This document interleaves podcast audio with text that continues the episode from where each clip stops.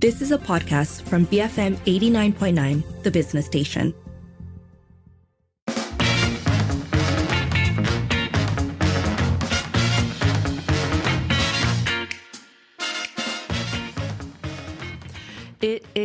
5.08 and you're on the evening edition with Lynn and Sharad. It is time for Popit Popit Parliament where we bring you updates from the day Dewan Rakyat. So today, the Speaker of the House, uh, Tan Sri Johari Abdul, kicked things off with a brief preamble on the power of silence, perhaps in response to the commotion that erupted yesterday.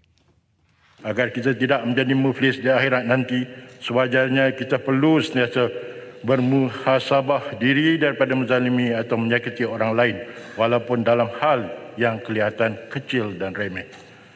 Mendiam diri itu adalah lebih baik daripada menimbulkan apa-apa masalah kepada orang lain. Malah dengan mendiam diri daripada melakukan sebarang keburukan adalah satu amalan yang baik dan diganjari pahala. Sebagai renungan. Moving on, today's agenda began with a question regarding palm oil production. Pasir Salah MP Mohamed Saha Abdullah uh, urged the government to ramp up efforts to increase oil palm production given that it's Malaysia's second largest export. In response, the Minister of Plantations and Commodities, Johari Abdul Ghani, revealed a labour shortage of about 40,000 workers in the industry, resulting in losses valued at 7.9 billion ringgit. Dalam industri ini, setakat hari ini, feedback yang kementerian dapat bahawa sektor peladangan kelapa sawit ini kita kekurangan hampir 40 ribu pekerja. Jadi untuk tahun yang berumah, 40 ribu pekerja ini adalah kalau kita translate dia dalam economic value, kalau 40 ribu uh, pekerja ini yang kalau dia boleh harvest satu metrik tan per day untuk 260 hari setahun kita kehilangan 7.9 bilion nilai uh, ekspor kita Adding on, uh, Bagan Serai MP Mohsin Fazli Samsuri inquired why mechanization hasn't been leveraged to address the labour shortage issue. And Johari explained that technology hasn't yet reached the level of full automation for the process of threshing palm fruits, which still requires manual labour. Sebenarnya dalam industri kelapa sawit, mechanization kita sangat bagus. Hari ini kalau kita nak pergi nak buat uh, letak baja, racun, dan juga kita nak buat precision farming, kita boleh guna semua drone. Tapi ada satu masalah yang sangat kritikal dalam industri sawit ini ialah apabila kita nak harvest buah ini, dia masih tidak lagi jumpa teknologi yang boleh pergi mesin pergi kutip buah tersebut. Dia masih memerlukan manual. Dan kita ada banyak pisau-pisau untuk meraih buah ini secara automatik dan semoga gunakan bateri. Tetapi kita perlukan tenaga uh, uh, mahir untuk uh, mencantas buah-buah ini. Jadi oleh sebab itu, kita banyak bergantung kepada uh, pekerja asing ini ialah kalau ikut ratio kalau kita ada 300 pekerja dalam sesuatu ladang setengah daripada itu adalah untuk meraih buah dan untuk mengutip buah. Yang lain-lain ini semua kita boleh buat mechanization. Cuma yang short ini adalah peraih buah yang kita That was the Minister of Plantation Commodities, Johari Abdul Ghani. Next, uh, Kuala Nerus MP, Dr. Alias bin Raza, inquired about the impact of the government's decision to abolish the government servants pension scheme in the public healthcare sector. So, the Minister of Health, Datuk Sri Dr. Zulkifli Ahmad, requested that parliamentarians and the public refrain from making presumptions about the abolition of the pension scheme. Dasar tentang pencen skim pencen dan sebagainya itu adalah dasar yang ditentukan oleh kerajaan ya, kerajaan the government uh, the government current government atau kerajaan Mandadi di bawah yang amat berhormat Perdana Menteri. Dan uh, saya terangkan sekali lagi uh, kajian menyeluruh tentang impak dan sebagainya tentang skim uh, penyelesaraan perkhidmatan awam yang akan disebutkan sebagai yang bakal yang bakal diberikan uh, di, di, diberita uh, akan bakal di di, diumumkan adalah satu yang kita wajar uh, nanti ya sebab apa? Kita wajar wajar kita tunggu uh, supaya dapat kita dengar benar-benar. Sebelum kita membuat saya istilahkan tadi presumption atau being very presumptive ya, andaian-andaian yang membawa kepada pelbagai andaian yang saya kira tidak adalah negatif. Kita belum dengar, ya, kita belum dengar lagi apakah skim sebenarnya yang mungkin jauh lebih baik ataupun setanding kalau tidak pun baik sama antara dengan pencin. Kita dengar dulu dan sekarang ini kerajaan telah uh, sedang menjalankan kajian itu skim saraan penikmatan awam yang baru itu Datuk Yang. Terima kasih sahabat saya Korendus sabar menanti. That was Minister of Health, Sri Dr. Zulkifli Ahmad. Uh, if we move on, uh, while the MPs spoke about rice yesterday, today the exchanges were instead about onions. And the Bagan Sarai MP, Datuk Haji Idris bin Haji Ahmad, uh, asked about the government's strategy to reduce onion imports. The Minister of Agriculture and Food, Mat Sabu, took to the floor to answer that, saying that currently Malaysia does rely entirely on imports from India, Netherlands, China, Pakistan, and Thailand because of the challenges of cultivating onions in the local climate.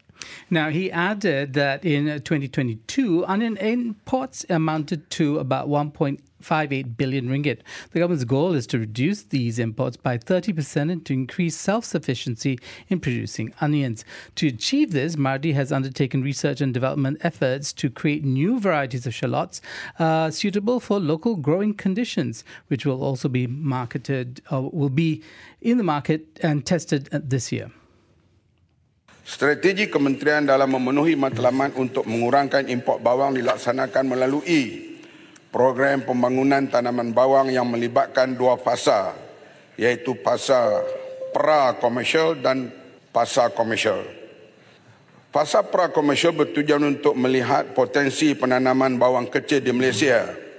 Ia melibatkan tempoh pelaksanaan selama dua tahun bermula 2024 hingga 2025 sebanyak 70 tan metrik benih bawang dan 230 kilogram biji benih bawang kecil dibekalkan oleh Mardi buat dalam pasar ini. Finishing off, uh, the minister said that this was to ensure food security in the event that our regular importers are unable to provide onions. Dianggarkan harga bawang ini akan lebih mahal daripada yang diimport. Tetapi untuk security makanan, kita mesti menyediakan sekurang-kurangnya alternatif untuk rakyat memperolehi bawang jika berlaku sesuatu sekatan ataupun keadaan tertentu berlaku tempat yang kita import bawang itu. That was the Minister of Agriculture and Food, Matsabu. Now, what started as a fairly civilized session fell apart a little bit when Tasik Galugo MP, Datuk Wan Saiful Wanjan, claimed that uh, he had been dealing with unnamed individuals in various hotels who were attempting to bribe him a total of 1.7 million ringgit in order for him to throw his support and publicly state so uh, behind the Prime Minister, and that, uh, well, triggered some MPs. Dalam semua pertemuan, mesej yang ada adalah saya mesti sokong Yang Amat Berhormat Tambun sebagai Perdana Menteri dan sebagai balasan ada habuan yang akan diberikan kepada saya. Habuan yang disebut. Saya minta laluan. Peruntukan palim, peruntukan parlimen 1.7 juta ringgit. Tak speaker dan peraturan sekali lagi. Itu, sebahagian dari itu Tak speaker peraturan. Peraturan berapa? Sebagai backbencher, saya bangkitkan peraturan 36 kurungan 6. Kenyataan mengatakan bahawa ada habuan kalau menyokong Perdana Menteri kita merupakan sangkaan jahat. Takkan kita nak biarkan pembangkang membuat kenyataan-kenyataan kalau berani buat report dengan SPRM lah. Jadi saya minta supaya kenyataan itu diperbetulkan. Ini apa, apa berulang kali. Jahatnya? Berulang kali. Apa Mua. jahat? Mua. Eh, Sit you down. yourself know ugutan Mua. yang kita kena. Mua. Jangan buat tak tahu. Speaker. Kita Mua, pun Mua dijanjikan peruntukan kalau sokong apa Tan yang salah? Saya apa yang salah? Saya bangkitkan isu peraturan dengan Tan Sri. Saya minta Mua supaya tidak campur tangan duduk. Okey, sekarang sekarang gini. Tan Sri Speaker. Okey, semua duduk. Semua duduk dulu. Semua duduk dulu. That was the Speaker of Parliament. Uh, he told Saiful not to state that the unnamed uh, individual was from the government as it could not be verified and told him to move on. Saiful continued his session, finishing off by stating how he is committed to reject uh, any bribe that comes his way. He quoted the Quran and subsequently reminded everyone about the Agong's royal address, uh, rubbing salt on an open wound. Kita kena ingat dalam ucapan Duli Yang Maha Mulia Tuanku yang saya sokong dalam dalam pembukaan parlimen dan sebelum itu lagi tuanku ada sebut bahawa baginda akan memburu semua orang yang korup. Korup itu maksudnya menyalahgunakan kuasa. Ampun tuanku, orang itu yang menyalahgunakan kuasa itu akan mengadap tuanku setiap minggu sebelum mesyuarat kabinet. Oi, Ini tuduhan yang serius. Dan berkali- Serius. Saya minta perpaduan. Tarik balik. Ini adalah tuduhan serius terhadap kerajaan perpaduan Malaysia Madani. Satu tuduhan yang kurang aja. Okay. Satu tuduhan serius yang dibawa oleh aja. Tasik Logo. Okay. Sangkan. Tasik Logo. Listen, listen. Tuduhan yang serius. Listen, listen.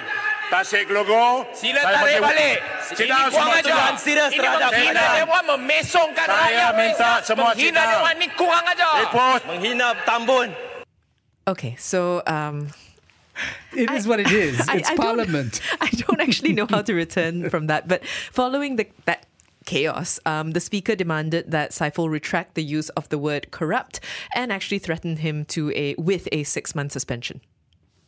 Semua semua duduk sekatan itu. Baik, ikut.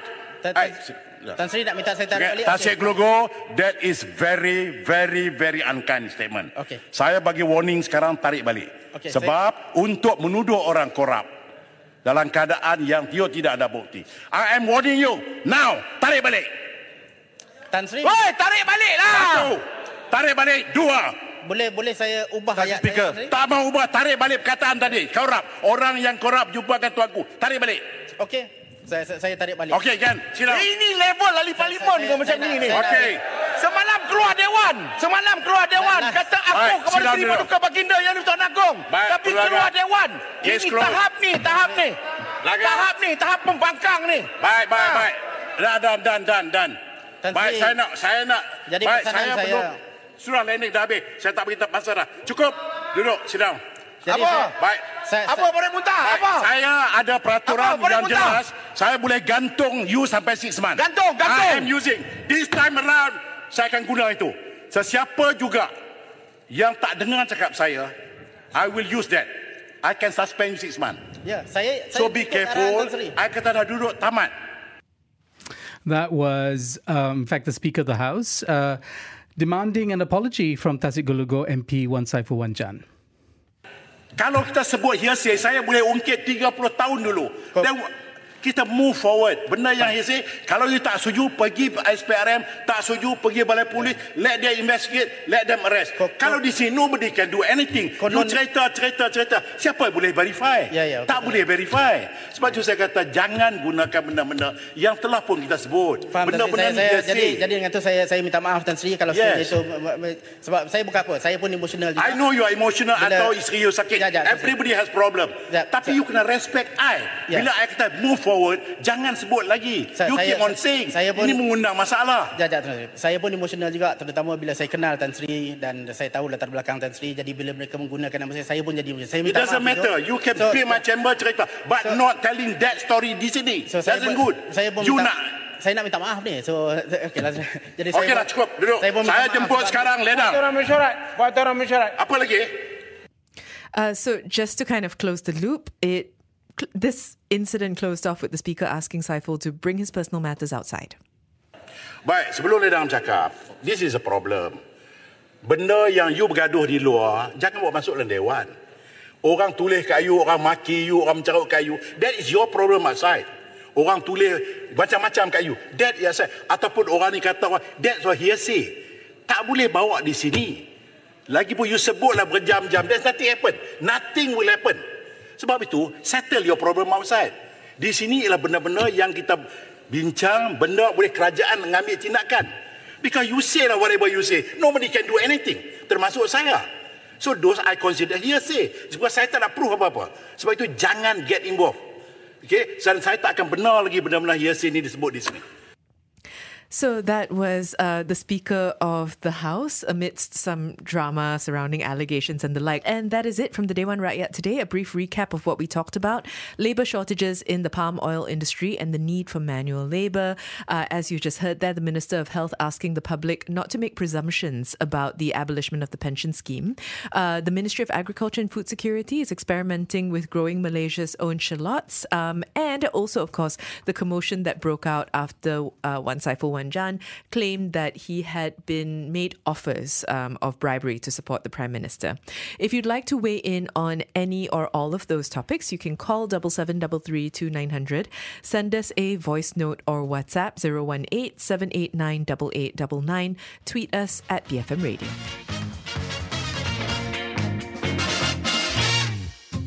You have been listening to a podcast from BFM 89.9, the business station. For more stories of the same kind, download the BFM app.